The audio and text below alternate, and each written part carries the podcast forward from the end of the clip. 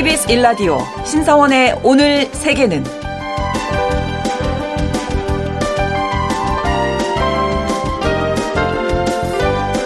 안녕하십니까. 아나운서 신성원입니다. 요즘은 기후 위기라는 말이 일상적으로 느껴질 정도로 세계 곳곳에서 폭염과 폭설, 혹한 이런 현상들이 빈번하게 발생하고 있습니다. 저희가 지난주 방송에서도 영국의 홍수가 계속되고 있다는 소식, 그리고 스웨덴에서 영하 40도의 혹한이 발생했다는 소식도 전해드렸었는데요. 그런데 이번 주에는 더 엄청난 추위가 북미 전역에서 찾아왔습니다. 체감 온도가 무려 영하 56도까지 내려간 곳이 있다고 하고요. 야외에서 몇 분만 서 있어도 동상에 걸릴 정도의 혹한에 이 도시는 얼음 왕국처럼 얼어붙고 정전 등 또 많은 피해가 발생했다고 하는데요. 어쩌면 이런 현실이 다음에는 우리에게 닥칠 수도 있다는 생각 들면서 기후 위기에 더 큰 관심을 가져야겠습니다. 오늘 아침 전해진 국제사회 뉴스 잠시 후 오늘의 헤드라인 뉴스로 정리해드리고요. 통신원 취재수첩에서는 북극 한파가 닥친 미국 시카고를 연결해서 현재 상황 알아보겠습니다. 그리고 아르헨티나 남쪽 끝에 수상한 우주기지가 있다고 하는데요. 어떤 내용인지 구정은 국제전문 기자가 전해드립니다.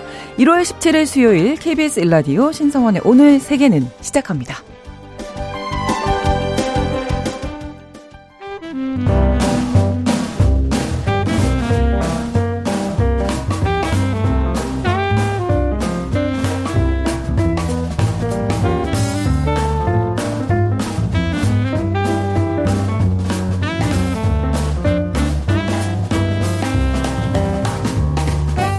신성원의 오늘 세계는 청취자 여러분과 함께 소통하며 만들어갑니다. 실시간으로 유튜브로 보실 수 있고요. 여러분의 의견도 기다립니다. 짧은 문자 50원, 긴 문자 100원이 드는 샵 9730. 라디오와 콩 앱으로 많은 의견 보내주십시오.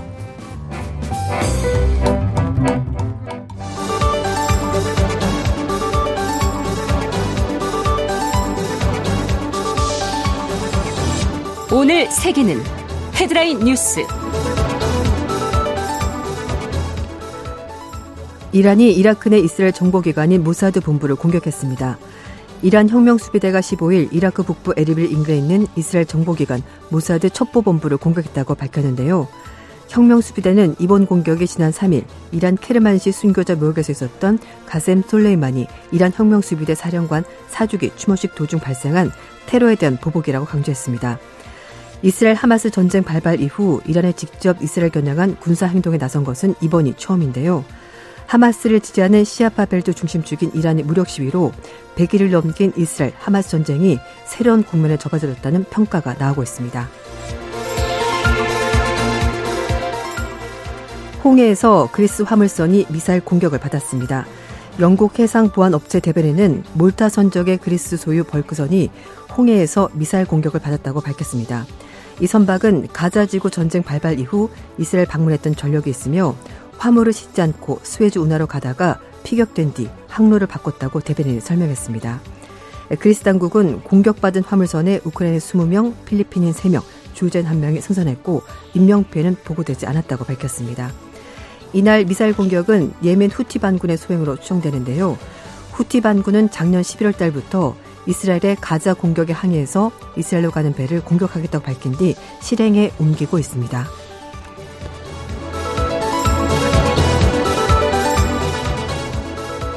우크라이나 전쟁으로 한반도 군사 장비가 점점 진화하고 있다는 분석이 나왔습니다. 독일의 슈피겔은 군비 경쟁에서 무기 수출국이라는 제목의 기사에서 우크라이나 전장에 직간접적으로 남북한 무기가 공급되고 있다고 보도했습니다.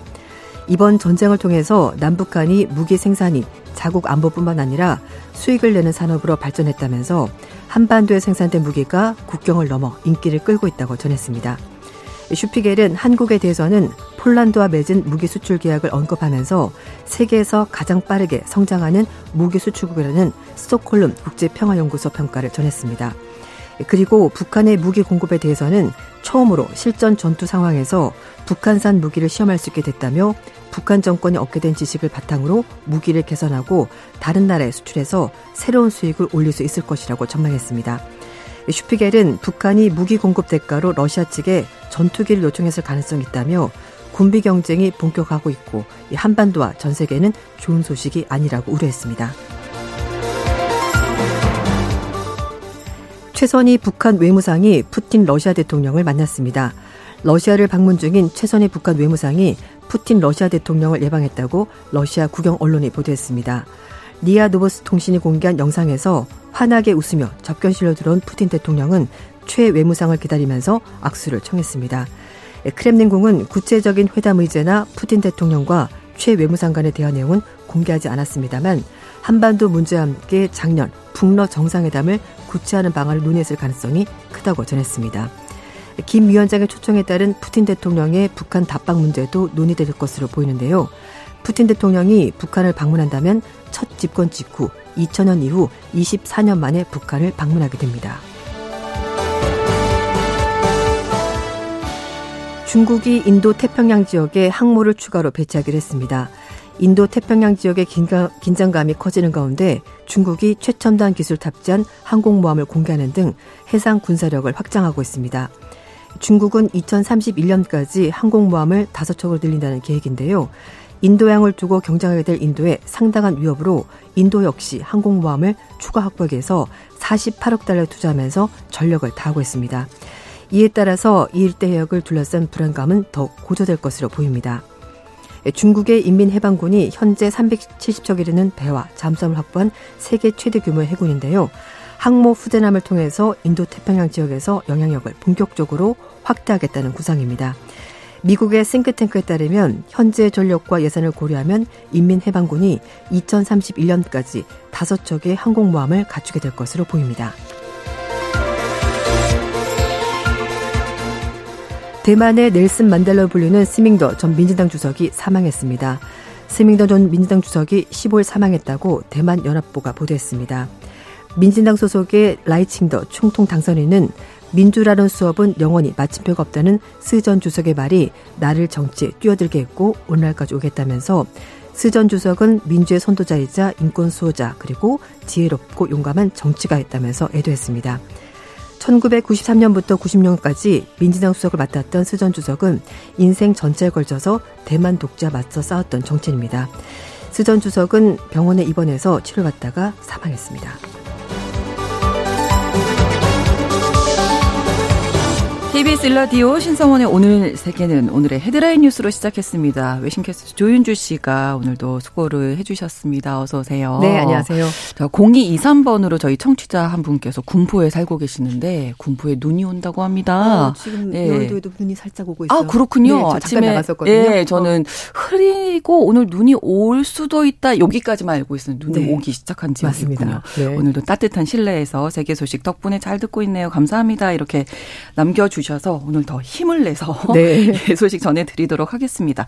자 이번에는 오늘의 키워드인데요. 첫 번째 키워드가 나 떨고 있니.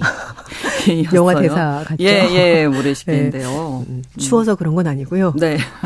불안해서. 불안해서. 네, 약간 아. 그런 부분이 있습니다. 지금 지정학적으로 여러 음. 전쟁이 있다는 소식 뭐 계속 전해드리고 있고, 그렇죠. 지금 다보스 포럼에서는 AI가 앞으로 세계를 어떻게 바꿔놓을까, 어떤 직업이 없어질까, 네, 네. 뭐 이런 얘기 많이 하고 있는데요. 그 와중에, 아, 뭐 태풍의 중심이라고 할까요? 도널드 트럼프 대통령이 있습니다. 네. 네. 어제 이제 I'm back이라고 말씀을 드렸는데 네. 미국의 정치 전문 매체 폴리티코가 이 공화당 경선에서 첫 번째 경선이죠. 아이와 코커스에서 이 트럼프 전 대통령 음, 당선이 됐고 어, 그리고 음. 이 스위스 다보스 포럼에서는 트럼프 전 대통령의 그림자가 드리고 있다. 이게 좀 안 좋은 의미로 이제 그림자가 아, 드리운다 이렇게 말하는 네, 건데요. 네, 네. 유럽 연합 비롯해서 세계 각국 정상들이 트럼프 전 대통령이 재선될 경우 미국 우선주의가 다시 등장하게 되는 것에 대해서 음. 굉장히 걱정하고 있다 이런 소식입니다. 그렇군요. 뭐 한번 이제 트럼프 대통령 이제 알게 됐으니까 그쵸. 또 이런 음. 이야기들이 나오는 모양입니다. 네. 예.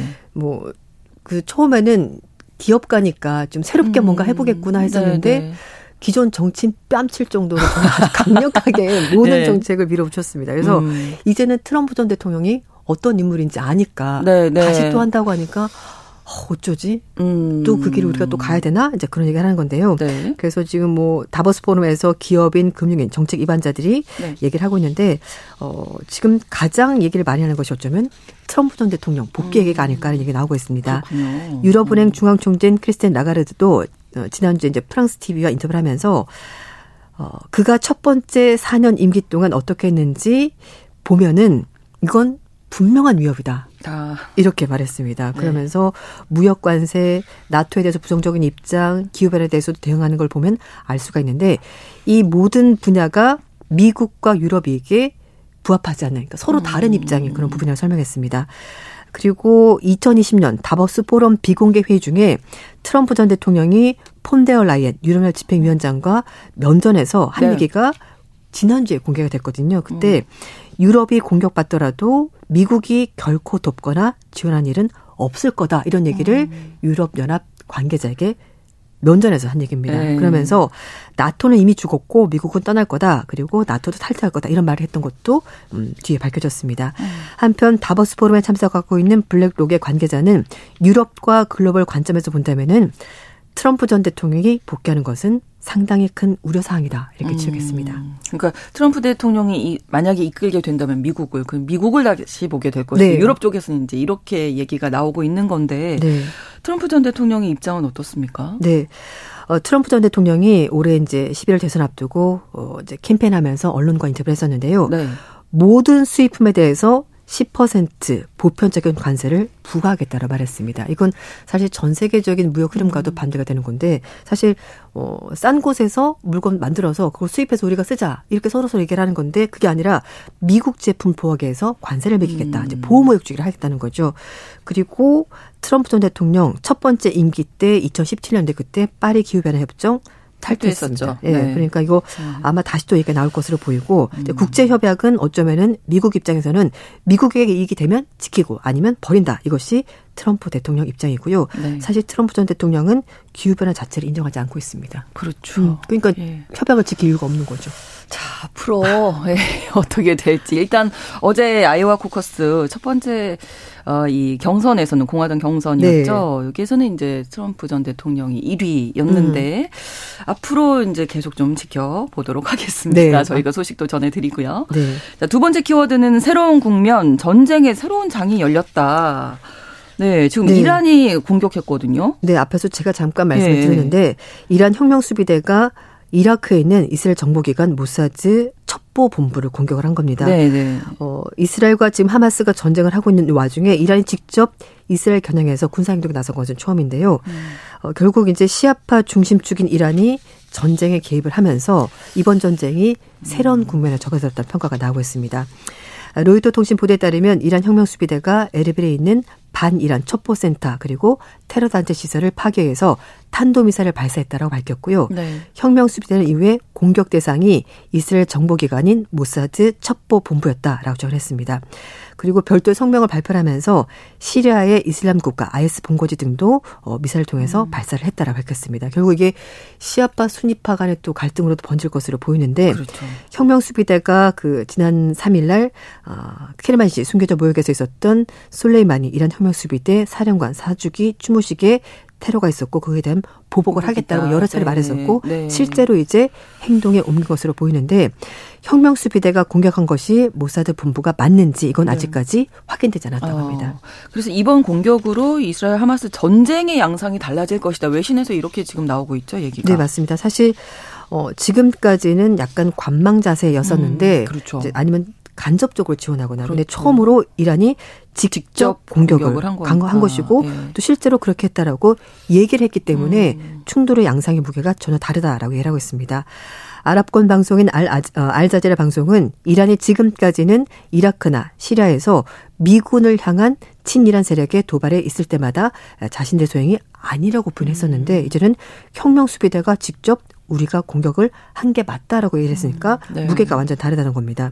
결국 이란이 현재 중동에서 벌어지고 있는 모든 형태의 긴장으로부터 거리 두기를 노력하는데 이제는 직접 발을 담그는 형태로 양상이 바뀐 것 같다고 설명했고요. 네. 뉴욕타임스도 이번 공격으로 중동의 긴장이 더욱더 높아지고 있고 전쟁의 기온이 더 넓은 지역으로 음. 번질 가능성이 있다라고 해석을 했습니다. 네. 자, 세 번째 키워드 늦은 사과인데요. 누가 네. 이렇게 늦게 사과를 했을까요? 네. 뭐 했으니 다행이다라고 볼 수 있긴 하겠습니다. 사과는 빨리 할수록 맞아요. 같습니다. 맞습니다. 정확한 지적입니다. 네. 그래서 일본의 IT 기업인 후지스가 네. 영국의 우체국 회계 시스템 스캔들과 관련해서 도덕적인 책임을 어. 뒤늦게 인정을 했습니다. 네네. 네. 아사히 신문 보도 내용이고요. 후지스 유럽 대표인 폴 패터슨이 16일 날 영국 하원에 출석해서 이 회사의 회계 프로그램 호라이즌이 오류가 발생해서 이것 때문에 음. 시스템 결함이 있었고 이번에 대해서 진심으로 사죄하고 싶다라고 말했습니다. 어, 무슨 일이 있었던 건가요? 사실 이게 굉장히 어마어마한 사건이었는데요. 네. 영국의 우체국 회계 시스템 스캔들인데 영국 우체국이 1999년부터 2015년까지 후지스의 회계 프로그램인 호라이즌을 사용했는데요. 여기에서 네.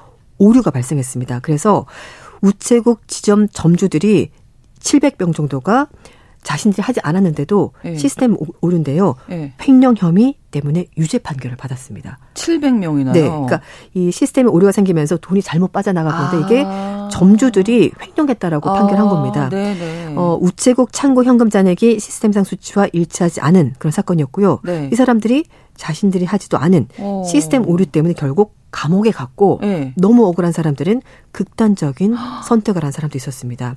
그래서 아. 영국 사법상 가장 큰 오심으로 여기, 어, 판결이 났고요. 아, 이거는 20, 너무 큰데요. 네. 21년부터 이제 공적인 조사가 시작이 됐고 지금까지도 네. 조사가 벌어지고 있습니다. 아. 어, 이 사건을 소재한 드라마가 인기 끌면서 진상 규명 요구하는 목소리가 더욱더 확산이 되고 있는데 네. 일단 이 회사 유럽 대표는 배상에 공헌할 도덕적 의무가 있다고 생각을 한다라고 대답했는데 회사 책임이 명백해질 때까지라는 조건을 달아서 배상이 즉각적으로 빠르게 진행되지 않을 수 있다고 아사히 신문이 전했습니다.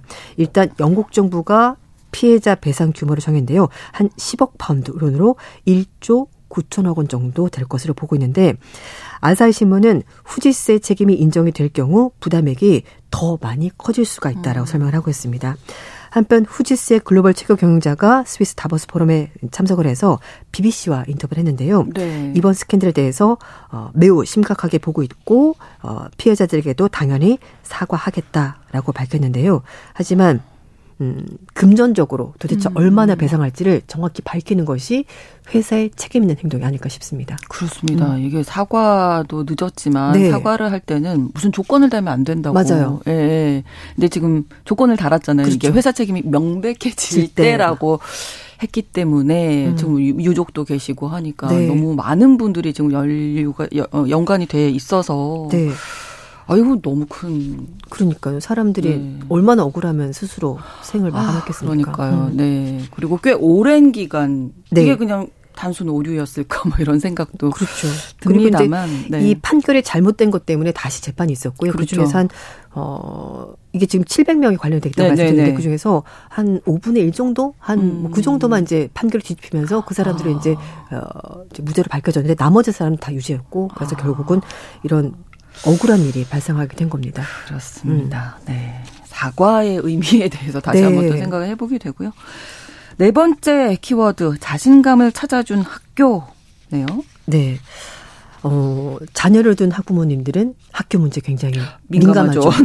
네. 민감하죠. 무슨 얘기일까? 자신감을 네. 어떻게 찾아준 건가? 이 프랑스 마크롱 대통령이 네. 국정 쇄신하겠다며 최근에 이제 개각을 단행했습니다. 그런데 네네. 이 교육부 장관으로 온 사람이 자신의 아들을 명문 사립학교에 보낸 사실이 알려지면서 문제가 네. 된 건데요. 프랑스는 음. 유치원부터 고등학교까지 네. 공교육이고 다 무료입니다. 그러니까 예. 굳이 네. 사립학교를 네. 보낼 필요가 없는데 음. 교육부 장관이라는 사람이 자신의 아들을 어. 어 사립학교에 보낸 건데요. 프랑스 일간지 예. 이 약간 네. 언행일치가 안 되는 거죠. 음. 어, 그러니까 그럼 교육부 굳이, 장관이신데 그렇죠. 네, 그럼 굳이 교육부 장관 할 필요가 없는 음. 거죠. 그리고 만약에 본인이 그런 개인적인 사정이 있었다면 음. 고사를 하든지 뭐 여러 가지 방법이 있지 않습니까? 네. 그렇죠. 근데 뭐 대, 얘기 계속 네. 좀 들어보죠. 그래서 어쨌든 어떤 사정이 네. 있었는지. 네. 이번에 이제 교육부 장관 된 사람이 어, 우데아 음. 카스테란 교육부 장관인데요. 네. 새 아들 모두를 파리 한 가톨릭 사립학교에 보냈다고 프랑스 일간지 리베라스용이 보도했습니다. 네. 어, 지난 12일 날 그 일선 학교 현장을 방문했다가 기자들이 물어본 거죠. 어. 아니 왜 당신 아들만 사립학교에 보냈냐라고 네. 물어보자 네. 공립학교 시스템에 문제가 있었다라고 얘기를 한 겁니다. 그러면서 첫째 아들이 공립학교에 다닐 때, 음, 공공 부분에서 뭔가 좀 채워지지 않은 여러 가지 많은 것들이 있었고 그래서 네. 좌절감을 느꼈다라고 말한 겁니다. 그리고 나서 이 자신의 아들들이 공립학교에서 사립학교로 전학을 보냈더니 교육을 더 잘 받게 됐고 아이들이 자신감도 회복했고 아이고. 행복해졌고 안정감을 찾았다 이렇게 아, 얘기를 한 겁니다. 이게 더 문제네요. 네. 그, 그 이후에 이 발언이 네 맞습니다. 예. 교육부 장관인데 공교육 지금 좀 문제가 있다 네. 얘기한 거잖아요. 어, 그래서 내 아이는 잘 키우기 위해서 나는, 나는 사립학교를 보냈다. 어, 이렇게 얘기한 어, 겁니다. 그래서 이제 교육계와 정치권에서는 이 카세라 장관이 아이들을 사립학교에 보낸 어. 결정을 정당하게 해서 프랑스 공립학교 자체를 깎아 내린 것 아니냐라고 아. 비판하는 겁니다. 그래서 이 프랑스 중등교사 노조 관계자는 이 장관 발언에 대해서 음. 공교육기관과 교직원에 대한 황당하고도 도발적인 발언이다. 네, 네. 과연 이런 사람이 교육부 장관 하는 것이 맞냐라는 의문을 제기한 거죠. 음. 그래서 이렇게 비판의 여론이 정말 폭발했습니다. 네. 그러자 이 장관이 자신 발언에 대해서 일부 공립학교 교사들의 감정을 상하게 했을 수 있다라면서 유감을 표시했는데 이것도 상하게 했을 수 있다가 아. 아니라 이런 사과를 할 때도 그냥 그쵸. 상하셨 어, 죄송합니다. 죄송합니다. 이렇게 하죠. 그렇죠. 그러니까 예. 사과를 할 때는 우리 제대로 합시다. 네. 예. 그러니까 뭐 조건 달지 말고 그냥 인정하다 하면 좋은데 예. 그러면서 한 얘기가 자신은 항상 공립학교와 교사들 편에 서겠다. 라고 음. 말했습니다. 하지만 야권에서는 카스테라 장관 물러나야 된다. 이렇게 주장을 하고 있습니다. 그렇습니다. 물론 사람이 네. 살면서 앞뒤가 뭐, 똑같을 수는 없죠. 네. 근데 그렇지만 문제가 발생하면 사과를 하고 인정을 하고 그렇습니다. 내가 잘못한 행동이 음. 있다라고 말을 하면 이렇게까지 심하게 음. 비판을 받지는 않을 것 같습니다. 네, 이렇게 발언을 하고 나는 항상 공립학교 교사들 편에 설 것이다가 음. 과연 신뢰를 얻을 수 있을까도 의문이고요. 맞습니다. 그렇습니다. 다섯 번째 키워드는 K 분리수거. 아, 우리나라 분리수거 잘하죠. 저도 진짜 저도, 열심히 합니다. 저도, 저도, 저도. 예, 거의 네. 약간 강박적으로 하거든요. 네, 처음엔 네. 저도 아, 좀 귀찮은 면이 있었어요. 근데 생각해 보니까 이거 내가 한 번만 하면은 나만 조금 불편함을 맞아요. 감수하면 요즘에 또 이 기후 위기, 기상 이변 우리가 몸으로 느끼고 있지 그리고 않습니까? 그리고 또 그거 그 수고해 가시는 분들이 또 얼마나 힘드시죠. 힘드니까 예, 2중 3중으로 일하셔야 맞아요. 되고. 그러니까 그거 예. 조금 덜어 드리려고 저도 노력하는데 K 분리수거 맞아요. 네. K-팝, K-푸드, 네, K-뷰티 네, 네. 이제 분리수거까지 음. K가 붙을 것으로 보이는데요. 네. 프랑스 정부가 올해 1월 1일부터 모든 프랑스 국민들이 음식물 쓰레기와 일반 쓰레기를 분리 배출하도록 아, 했는데요. 네. 그러면서 프랑스 매체들이 한국은 음식물 쓰레기 분리수거의 선두주자다. 어, K 분리수거 이렇게 말할 수 있을 것 같은데요. 네. 어, 1995년부터 바이오 폐기물의 2%만 재활용되고 있지만 지금 거의 모든 폐기물이 분류가 되고 있고 한국은 20년 넘게 음식물 쓰레기 분리수거의 선두주자라면서 아주 극찬을 아끼지 않았습니다. 네. 음, 지금 프랑스가 음식물 분리수거를 하는 이유는 유럽의 폐기물 기본 지침과 아, 좀 맞지 않는 부분에서 이걸 이제 따르기 위해서 하는 거라고 하는데요. 네. 그동안에 프랑스에서 나오는 일반 쓰레기 3분의 1이 음식물 쓰레기였다고요. 많이 버립니다. 그래서 프랑스 국민 1인당 연평균 83kg의 음식물 쓰레기를 배출한다고 하는데 아 근데 저도 좀 찔려요. 예, 예 그렇죠. 네. 냉장고에 뭔가 마찬, 숨어 있는 마찬가지입니다. 네. 네. 근데 문제는 음식물 쓰레기가 분리가 되지 않고 매립해서 음. 같이 소각하게 되면은요. 이 과정에서 네. 메탄가스가 발생하는데 그렇죠. 메탄가스가 이산화탄소보다도 훨씬 더 온실가스가 더 많이 발생하는 그런 음. 어, 음, 가스이기 때문에 문제가 되는 겁니다. 음, 프랑스는 한국과 다르게 고기뼈, 생선뼈, 달걀 껍 껍데기, 낙엽 잔디 등도 음식물 쓰레기에 포함이 아, 된다고 아, 하는데 우리는 안 되죠. 예. 달걀 껍데기도 안 되는데 어. 그래서 이런 바이오 폐기물을 재활용해서 퇴비를 만들거나 바이오 가스로 만든다는 것이 프랑스 정부의 계획이라고 합니다. 네, 저희가 뭐 앞서서도 음. 기상 이변 이상 기후에 대해서 말씀드리면서 음. 이제 우리가 관심 가져야 된다 이런 말씀 드렸는데 네. 너무나 많이 느껴져서 맞아요. 예. 날씨도 좀 극단적인 날씨도 너무 네, 많고 계절도 한파. 점점 사라지는 것 같고 사계절이 네. 아니라 뭐 두 계절, 세 계절 되는 것 같고 이제 그런 네. 것들이 좀 걱정이 되긴 하는데 사실 이거는 음, 전 세계적인 거대 담론입니다. 지구가 해결할 과제인데 그렇습니다. 우리 개인이 조금씩만 노력하면 맞아요. 그래도 힘을 음. 보탤 수 있을 것 같아요. 네. 음. 그래서 K 분리수거까지 네. 오늘 소개를 해주셨어요. 오늘의 헤드라인 뉴스 키워드까지 외신 캐스터 조윤조 씨와 함께했습니다. 고맙습니다. 감사합니다. KBS 일라디오 신성원의 오늘 세계는 1부 마무리하고 2부에서 통신원 취재 수첩으로 이어가겠습니다. 11시 30분부터 일부 지역에서 해당 지역 방송 보내드리겠습니다.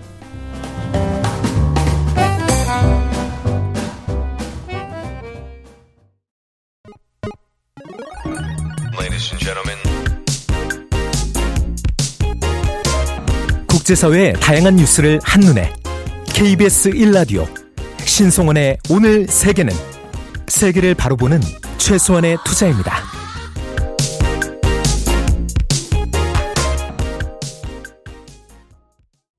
KBS 일라디오 신성원의 오늘 세계는 2부 문을 열었습니다. 시아의 스노우맨 전해드렸습니다.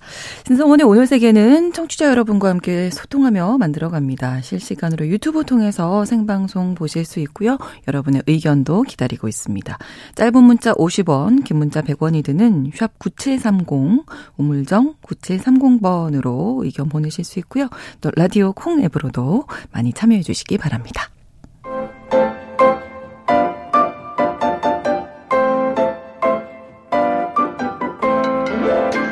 통신원 취재 수첩. 미국 시각으로 지난 13일부터 미국 전역에 전례 없는 북극 한파가 덮치면서 어, 비상이 걸렸습니다. 추위로 인한 사망자까지 발생했다고 하는데요. 지금 어떤 일이 일어나고 있는지 시카고 유정임 통신원 연결해 보겠습니다. 안녕하세요. 네, 안녕하세요. 시카고입니다. 네. 많이 춥습니까? 어느 정도입니까? 어, 얼마나 춥다고 표현해야 할지 모르겠는데요. 네. 그 전기 자동차가 전기 충전하는 그 충 전소가 너무 많이 얼어가지고 어. 모든 차들이 이제 스톱될 정도로 어, 어 말씀드리면 어, 얼마나 추운지 혹시 어. 아실까요? 예, 그럼 뭐 시동도 네. 잘안 걸리겠네요. 이 정도 추위면. 어, 맞습니다. 시동 네. 안 걸려서 저도 오늘 출근을 못할 정도였습니다. 어, 그러셨군요. 근데 시카고가 사실은 매년 겨울마다 조금 네. 춥기로 네. 유명하긴 하죠. 네, 맞습니다. 네. 시카고 저희 10년째 살고 있는데요. 네. 이번 같은 추위는 정말 처음 느껴볼 정도로 아, 너무너무 무서워요. 살을 A 정도라고 할 정도입니다. 네. 소식 좀 전해 주시죠. 네. 네. 그래서 지금 이 추위가 13일부터 시작됐는데 그 네. 그 북극 한파가 미 전역을 광범위하게 덮치면서 네. 기온이 예년보다 20에서 한 40도 급락했다고 할 정도인데요. 음. 아마 체감 온도가 영하 40도 이하로 떨어졌다고 하면 어. 상상이 가실 것 같습니다. 아, 체감 온도가 영하 40도. 네, 네. 네. 그래서 이제 전국적으로 사망자도 이제 보고가 되고 있는데요. 네. 이 갑자기 찾아온 한파와 함께 또 강풍과 눈으로 인해서 8만 명 이상이 정전으로 불편을 겪고 있는 서북부에 있는 오리건주에서는요. 네. 저체온증으로 2명이 사망을 하는 등 한총 아. 4명의 사망자가 보고가 됐습니다. 네, 네. 전국적으로도 또, 또 예. 전국, 예. 네, 맞습니다. 전국적으로 하면 이제 최소 9명이 아. 사망한 것으로 집계가 됐는데요. 네. 유타주에서는 설상차 운전자가 트레일러에 부딪혀 사망을 했고 와이오밍주에서는요 스키 선수가 눈사태에 깔려서 사망하는 또 안타까운 음. 일이 발생을 했습니다. 음. 또 이제 위스콘신주 미러키에서는 노숙자 3명이 저체온 쪽으로 사망을 한 것으로 보고가 됐습니다. 네. 미국 인구엔 45%에 해당하는 약 1억 5천만 명이요 한파 한파 경보와 주의보 영향 아래에서 추위에 떨고 있다고 해도 과언이 아닐 정도입니다. 네. 그런데 그 뭐 미국 텍사스라든지 남부 쪽은 그래도 상대적으로 좀 따뜻한 지역으로 알려져 있는데 이런 곳들에서도 이번 한파 대비하기 위해서 분주하다면서요?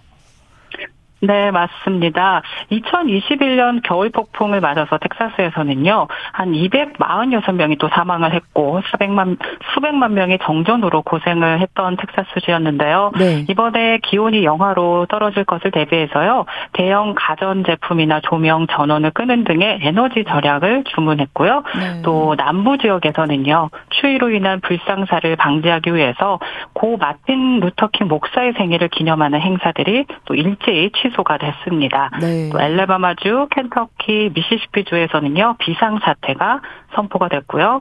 또 동부 시간으로 어, 오후 8시 기준 어제였습니다. 음. 국내 항공편 8,500편 이상이 지연되거나 또 취소되는 사태까지 발생했습니다. 네, 그렇군요. 아무튼 이 북극 한파 피해 없도록 좀 잘 대비를 하셔야 되겠습니다. 자, 그리고 또, 네. 예, 다운 소식이 시카고 부촌 지역에 해당하는 한 도시에서 맥도널드 그 입점을 놓고 실랑이가 벌어졌다고 저희가 지난주에도 이 소식 잠깐 전해드렸던 것 같은데, 어, 어떤 아, 네. 내용인가요? 네. 네, 사실 이 동네가요, 어, 프랜차이즈 패스트점을 찾기는 정말 쉽지 않은 도시입니다. 그렇군요. 뭐 맥도널드는 물론이거니와 뭐 던킨 도너츠, 버거킹 같은 네, 다른 프랜차이즈 매장을 비슷한데요. 네. 패스트푸드 체인점에 들어오기 어려운 도시 바로 윌멧이라는 도시입니다. 시 운영위원회가 어, 간선도로 교차 지점의 빈 단독 건물 부지에 맥도널드가 조성하려던 윌멧 1호점 개설 계획을 승인하지 않은 것인데요. 네. 맥도날드는 사실 이곳에 드라이브스루 시설을 갖춘 매장을 꾸밀 계획, 계획이었는데요.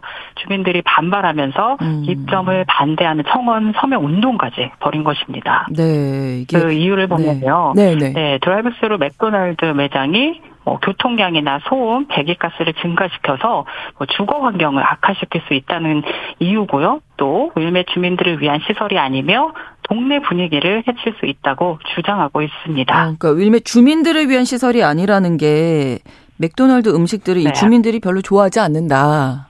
이렇게 이해하면 되겠습니까? 네. 네, 맞습니다. 사실, 아, 예전 말씀드리기가 좀 부끄럽기도 음. 한데, 이 도시가 또 부촌이다 보니까 네. 이곳에 거주하는 사람들이 음식에도 꽤 까다로운 편이라고 합니다. 음. 제가 이제 초반에 말씀드렸듯이 패스트푸드 체인점 찾기가 어려운 도시라고 말씀드린 이유가요. 네. 이곳 주민들이 좀 유난히 건강한 음식, 올거니 음식 등을 선호하고 아. 패스트푸드 음식을요 정크푸드라고 생각하는 분들이 좀 많이 네, 거주를 하고 있습니다. 네. 그래서 그렇다 보니까 이제 이 음식점을 좋아하는 사람들이 해당 주민들이 아닌 인근의 다른 도시 사람들이 결국 맥도날드를 오기 위해서 이 도시를 찾는다는 이야기인데요. 네. 맥도날드를 찾는 사람들 가운데 어, 인근 도시에서는요 또 저소득층 가구가 많이 형성이 돼 있어요. 음. 그러다 보니까 이제 그쪽에서 계시는 분들이 어, 윌맷 도시를 찾아오는 게 어, 반기, 반가운 일이 아니다라고 생각하는 주민들도 있다는 겁니다. 네, 우리 동네는 들어오지 마라. 안 된다. 이렇게 한 건데 좀 네. 차별적인 시선도 있다. 이런 생각이 들고요. 예, 그 아예 못 네, 들어오게 이제 결정이 난 거죠? 네, 그렇게 음. 됐습니다. 그래서 맥도날드 음식은 네 이제 다른 도시로 가서 음. 먹어야 되는 상황이 돼버렸어요. 네. 글쎄요, 좀 씁쓸하네요. 네. 오늘 소식 네. 전해주셨는데 추위에 좀 건강 조심하시고요. 오늘 소식 고맙습니다. 네, 고맙습니다. 네, 미국 시카고에서 유정임 통신원이었습니다.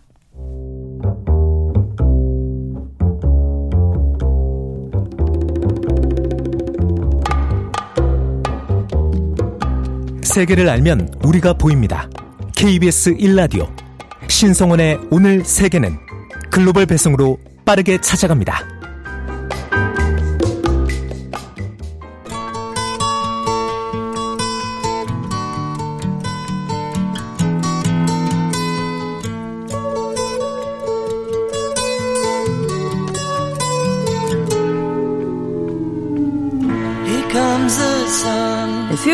글로벌 이슈는 구정은 국제전문 기자와 함께하겠습니다. 어서 오세요. 안녕하세요. 예, 저희가 이렇게 인사를 먼저 나눈 이유가 조금 소개를 해드리려고요. 구정은 기자님이 앞으로 2주에 한 번씩 구정은의 수상한 GPS라는 이름으로 네. 저희가 어, 이제 코너를 또 진행해 주실 텐데 이 코너에서는 지구촌의 특정 장소를 선정해서 또 그곳에서 펼쳐지는 여러분들이 궁금해하시는 흥미로운 이야기들 전해주신다고 하니까 기대됩니다. 아, 예. 감사합니다. 네. 준비 열심히 잘해야겠네요. 네, 그래서 오늘은 아르헨티나의 어, 남쪽 끝이죠. 파타고니아. 남극에 가까운 예, 곳이죠. 예. 네.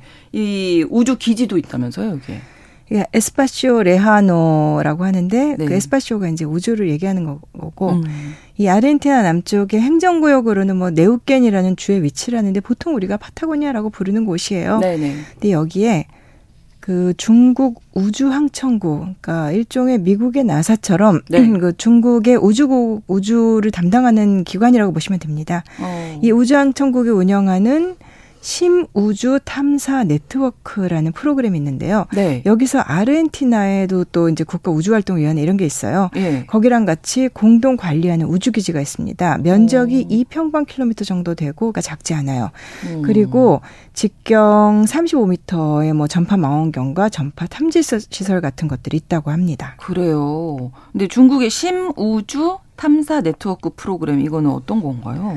그러니까 깊은 우주란 얘기인데 보통 영어로 deep space, 뭐 외계 우주 이렇게도 불러요. 네네. 근데 네. 그 중국 인민해방군 산하에 전략지원부대라는 부대가 있는데 네. 주로 이제 우주 공간에서의 군사 행동을 염두에 두고 있는 기구입니다. 아. 그래서 사이버 전쟁이나 뭐 전자 전쟁 이런 걸 관리하는 부서인데 네. 이게 2015년에 중국 인민해방군이 대대적으로 좀 새롭게 그 개편을 했거든요. 네. 그때 신설된 조직이에요. 어. 그래서 심우주 탐사 프로젝트를 그 이 네트워크를 이 부대에서 맡아서 하는데 음. 주된 임무는 그냥 이렇게 지금까지 그 설명을 제가 어렵게 해드렸는데 위성 발사하고 네, 통제하고 그 정보 음. 수집하고 그런 정보 일을 한다고 수집. 보시면 됩니다. 네, 네. 그래서 그 일환으로 남극 근처에다가 이제 아르헨티나 정부랑 협약을 맺어서 임대 기지를 만든 거고 아. 그리고 기지 짓는 것도 중국의 국영 회사가 지었고 유지 보수도 중국 쪽에서 하고 있습니다. 그렇군요. 그러면 지금 아르헨티나 땅을 중국이 빌려서 쓰고 있는 거잖아요. 예. 임대 조건이 있을 텐데요. 2014년에 협정을 맺었는데 네. 50년 동안의 장기 임대예요. 음. 근데 거기에다가 비용은 정확하게 알려지지 않았는데 아무튼 그 세금 면제 혜택까지 아르헨티나가 주고 있습니다. 그래요. 그래서 중국이 여기다가 그 전파기지 천체망원경 이런 것들 이제 갖추는데 네. 5천만 달러 이상을 뭐 투자를 했다고 하고 어. 아르헨티나 쪽에서는 아무래도 뭐 현지에 여기가 좀 외진 곳이니까 일자리를 창출한다거나 아니면은 이것을 넘어서서 중국하고 더 좀 좋은 관계를 맺어서 음. 투자를 더 많이 받는 걸 원했겠죠. 근데 그렇죠. 고용 효과는 거의 미미했던 것 같아요. 기지 음. 건설할 때 한 300명 정도 그 인력 고용했던 거 말고는 네. 현재는 별로 없는 것 같습니다. 예. 그러니까 아르헨티나에 그렇게 도움이 되는 예, 아직까지는 아닌데 예. 중국이 지금 이용을 하고 있다. 어쨌든 예, 예, 임대를 예, 해서 예. 2064년까지겠네요. 50년 일단 예. 계약을 했으니까. 근데 이 기지에서 그럼 구체적으로 어떤 일을 할까요? 그러니까 이 기지를 계약할 때 네. 중국 국영 언론들 보도로는 뭐 달 탐사 같은 것에 이제 음. 활용된다라고 얘기를 했었고 실제로 중국이 그 달에 보이지 않는 뒤편 이런 거 탐사할 때 이 기지를 활용을 했다고들 해요. 네, 네. 그렇지만 이제 미국 쪽에서 그리고 특히 아르헨티나에서도 일각에서는 네. 결국 이 기지가 군사용으로 전용되는 게 아니냐 이런 우려를 제기를 합니다. 음. 한마디로 위성을 여기서 위성 정보를 관리한다고 했는데 스파이 위성을 여기서 움직이는 거 아니냐 이렇게 의심을 한다는 얘기고요. 아. 그래서 아르헨티나 쪽에서 2016년에 협정을 고쳐서 네. 이 민간 목적으로만 사용한다 이런 규정을 포함을 시켰습니다. 그리고 중국이 이 기지에서 어떤 활동을 하는 건지를 아르헨티나 쪽에 통보를 하도록 의무화를 했습니다. 음. 근데 문제는 말로는 의무라고 하는데 이거를 아르헨티나가 구체적으로 어떻게 감독을 할 것이며 네. 그리고 만약에 아르헨티나가 뭔가 반대를 하고 싶을 때 그걸 어떻게 강제할 수 있는지 어. 이런 수단이 없다는 거죠. 전혀 없고 그냥 협정에 어, 민간 목적으로만 사용해라 이렇게는 돼 있는데 저 처음에 말씀 이제 해주셨을 때 이 프로그램이 전략지원 중국의 인민해방군사나 전략지원 부대가 운영한다고 해서 약간 예. 어 군, 그렇죠. 예. 군대가 이렇게 운영을 하는 건데 약간 그런 생각 했거든요. 아마 많이들 그런 생각이 드셨을 텐데 공동 운영하고 있고 아르헨티나 땅에 있는 기지인데 아르헨티나가 권한이 없다는 것도 어떻게 할 수 있는 방법이 없는 거네요. 그러면. 계약이 처음 체결됐을 때 그때 아르헨티나에서는 그 네. 크리스티나 페르난데스 대통령의 그 좌파 정권 시절이었어요. 네. 예, 당시에도 이제 야당에서는 얘는 아르헨티나 땅이지만 음. 거기에 대해서 사실상 주권을 상실한 것 아니냐 이렇게 어. 비판을 많이 했었습니다. 네. 근데 그 더군다나 세금도 면제되는데 네. 기지에 접근하는 거는 중국이 엄격하게 통제를 하고 있거든요. 이것도 뭐 중국 쪽에도 논리가 있죠. 자기네 아. 그렇죠. 시설이고 민감한 정보를 다룬다. 네. 그래서 아르헨티나의 국가 우주활동위원회라는 곳에서 공동 운영을 한다고 하는데 음. 이 운영 시간의 10% 이내로만 시설을 사용할 수 있고 하루에 2시간 미만까지만 또 그 사용을 할 수가 있어요.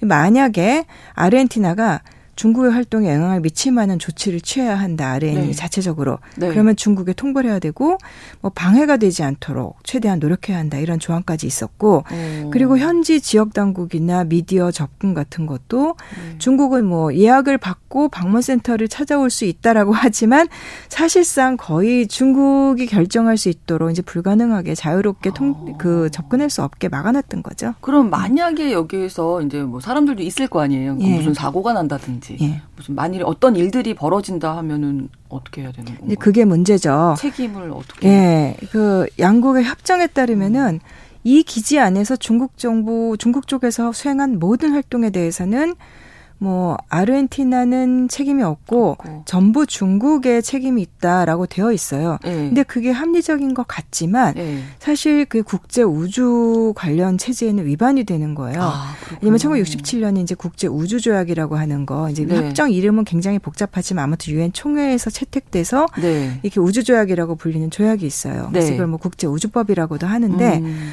한 국가가 자기네 관할권, 즉 자기네 영토 안에서 이루어지는 모든 우주 관련 활동에 대해서는 국제적인 책임을 그 나라가 지는 걸로 되어 있습니다. 어. 예를 들면은 악의적인 집단이나 혹은 악의적인 다른 나라가 남의 나라 땅을 뭐 빌린 다음에 인류에 해가 되는 활동을 네, 하거나 네, 네. 아니면은 뭐 고의가 아니더라도 사고를 일으켜서 결과적으로 주민들이라든가 인류에 나쁜 결과를 가져오는 음. 일도 있을 수 있잖아요. 그렇죠. 하나. 그렇죠. 그래서 그런 일을 막을 책임을 그 나라에 그, 예, 그 나라에 부과를 하는 음, 겁니다. 그 땅이 그런, 있는 예. 네, 네. 그런데 아르헨티나와 중국의 협정은 이거를 무시한 거기 때문에 비판이 어, 나오는 거죠. 이거를 뭐 강제할 수 있는 조항은 없나요? 이 국제 우주법을 강제할 수 있는 조항이 현재로서는 아, 없습니다. 그렇군요. 네. 그러면 이제 지금으로서는 중국이 군사 시설로 쓰고 있던 증거도 없는 거잖아요. 지금 현재로는 없습니다. 네, 그래서 네. 이거를 옹호하는 쪽에서는 네.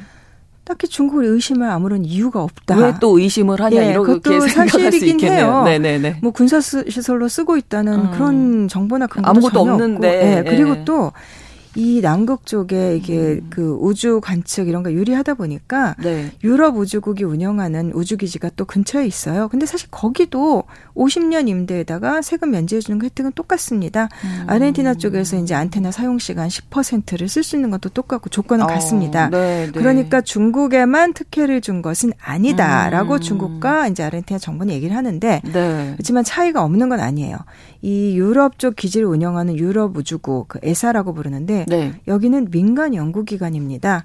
그 유럽연합 회원국들의 민주적인 규칙에 따라서 운영이 되고요. 네. 반면에 중국 측 운영자는 앞에서 지적하신 대로 인민해방군인 거. 그렇죠. 이거 한 민간 기구냐 군사 기구가 운영하는 거냐 큰 차이가 있죠. 그렇죠. 그래서 여기 근처에 음. 한 40분 거리 정도에 인구 7천 명 정도 되는 작은 마을이 있는데 네. 이제 과거 로이터 통신 등의 기사를 보면은 아무도 접근하지 못하게 해놓고 중국이 뭔가 한다는데 왠지 우리 좀 불안한 거 아니냐 뭐 이런 얘기를 하더라 그런 보도도 네, 있었습니다. 네, 네. 마을 주민들은 근처에 계신 분들은 이제 좀 불안하신 네, 거고 예. 예.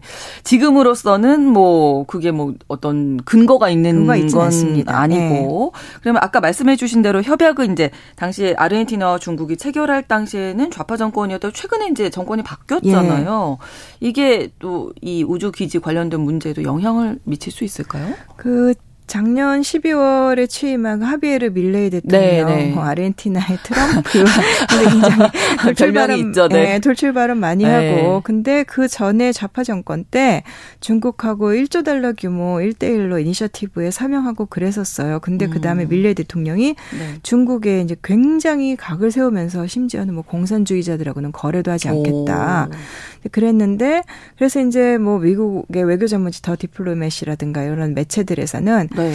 밀레이 정권이 파타고니아의 중국 우주 기지도 결국 문제 삼지 음. 않을까 이런 전망을 하고 있습니다. 네.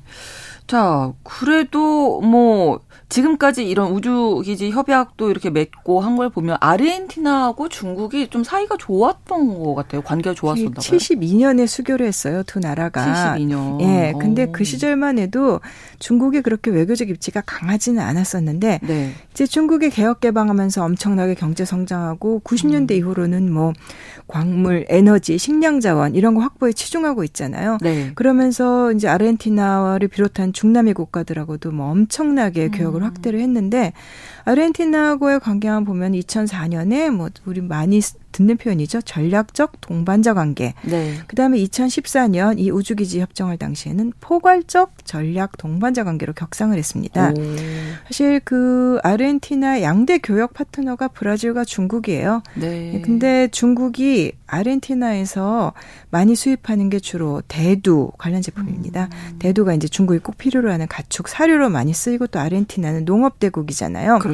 그래서 중국은 아르헨티나의 컴퓨터라든가 이런 전자제품 아. 소비재 이런 거 엄청나게 팔고 네. 아르헨티나는 뭐 대두랑 그 광물 자원 이런 거를 중국으로 보내는데 음. 사실 어떻게 보면 이 관계는 아르헨티나에 좌파가 집권하든 우파가 집권하든 음. 내도록 똑같습니다. 예, 예. 그래서 거군요. 예를 들면 뭐 아르헨티나 정부가 대두 수출 관세를 조금 올리면 또 중국하고 갈등이 불거졌다가 아. 그리고 나면 또 다시 협상하고 뭐 이런 식입니다. 그렇군요. 근데 그 지금 밀레이 대통령 취임 이후에 중국이 아르헨티나하고 통화 수업을 중단했거든요. 네. 그 원래 그 정권이 교체되기 전에 네. 그러니까 이 작년 4월에 아르헨티나가 중국에서부터 수입하는 물건에 대해서는 그러니까 달러가 아니라 위안으로 지불하겠다 이렇게 발표를 했었어요. 네. 뭐 중국이 바란 것도 있지만 아르헨티나 달러 보유고가 굉장히 줄어서 그렇죠. 내린 결정이기도 했거든요. 어. 근데 중국하고 아르헨티나 2009년부터 매년 통화 스와프 계약을 맺어서 그걸 매년 경신 갱신을 합니다. 아. 근데 작년에 아르헨티나 대선 때 중국이 이제 뭐 밀레이의 경쟁자인 후보한테 뭐 당선되면 계속 갱신해주겠다라고 했는데 음. 근데 뜻밖에도 밀레이가 당선이 됐던 네, 거죠. 네. 어. 그리고 나서 밀레이 대통령은 반중국을 내세웠지만 또 어쩔 수 없이 중국에 갱신 요청을 했는데 음. 작년 12월에 밀레이 취임 열흘 만에 중국이 그 갱신을 보류해 버렸어요. 한 65억 달러 규모를. 오. 그렇게 되면은 당장 이제 말 아르헨티나 입장에서는 채무 상환이라든가 무역 대금 결제에서 굉장히 압박이 되겠죠. 그렇죠. 군사적으로는 어떤가요? 나라가? 군사적으로는 2014년에 요주기지 그것도 외국에선 음. 이제 서방에서는 일종의 군사 협약의 일환이라고 보고 그다음 2015년에 이제 그 시진핑 중국 국가주석하고 아르헨티나 대통령이 만나가지고 네. 뭐 아르헨티나가 중국산 무기들 들여오는 음. 거를 많이 이제 협 그 논의를 했었어요. 음. 근데 그 밀레 대통령이 취임하자마자 그 네. 미국산 전투기를 구매하기로 해버렸거든요. 근데 그 전에 사실 중국산 뭐 초계함, 다목적 음. 전투기 음. 등등 협상 중이었는데 그래서 아마 그 통화스와프 보류한 게 이 무기 거래 네, 영향이 좀, 그러니까 좀 길들이기 좀 아니냐. 그러니까. 예, 예, 그런 예. 얘기들이 나오고 있습니다. 앞으로 요두 나라 관계도 또 좀 지켜봐야 되겠네요. 예, 어떻게 될지 지켜보도록 하겠습니다. 구정은의 수상한 GPS에서 오늘 아르헨티, 아르헨티나 파타고니아에 위치한 중국의 우주 기지 또 양국 관계까지 살펴봤습니다. 오늘 구정은 기자님 수고해 주셨습니다. 고맙습니다. 감사합니다. 방송 마무리하면서 리사 오노의 데사피나도 전해드립니다. KBS 라디오 신성원의 오늘 세계는 내일 다시 뵙겠습니다. 고맙습니다. Saiba que isto é